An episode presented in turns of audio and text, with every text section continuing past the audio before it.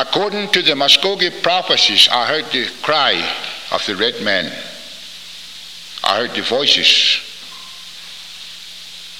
of my people. And this is when I begin to work with the young Indian people. this is when I got acquainted with other tribes. All I knew was my own tribe, in my own language, in my own ways. I never knew any other tribes. It has not been no more than 20 years ago, perhaps not even 15 years ago, that I began to get acquainted with other tribes. When these young people talked to me about their problems, when they told me about the reservation life, they didn't have to tell me that day after day. I knew what they were talking about because I have went through it all.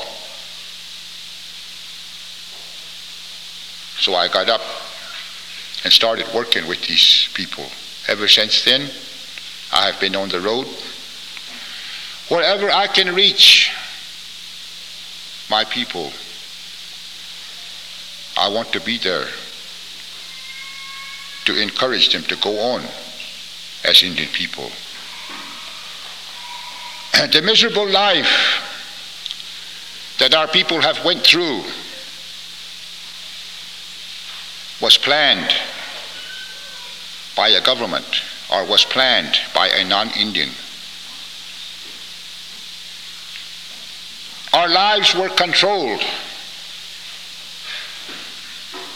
We were told almost daily what to do because we were under the Bureau of Indian Affairs. And I understood this. When I seen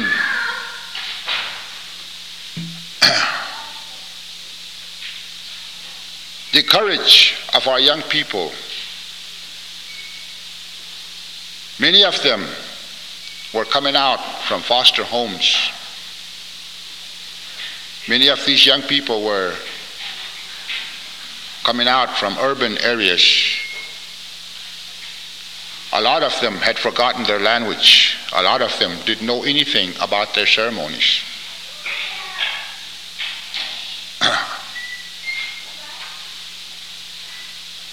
Many of them were raised up by non Indian people. They knew nothing of their tribe. Some of them did not even know what tribe they come from. But they knew that they had a different color. When I heard the cry of the young generation,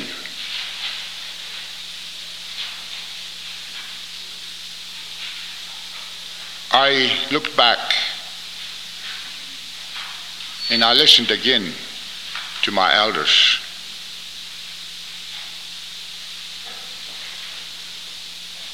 This is when I began to stand up with these young people and to work with them.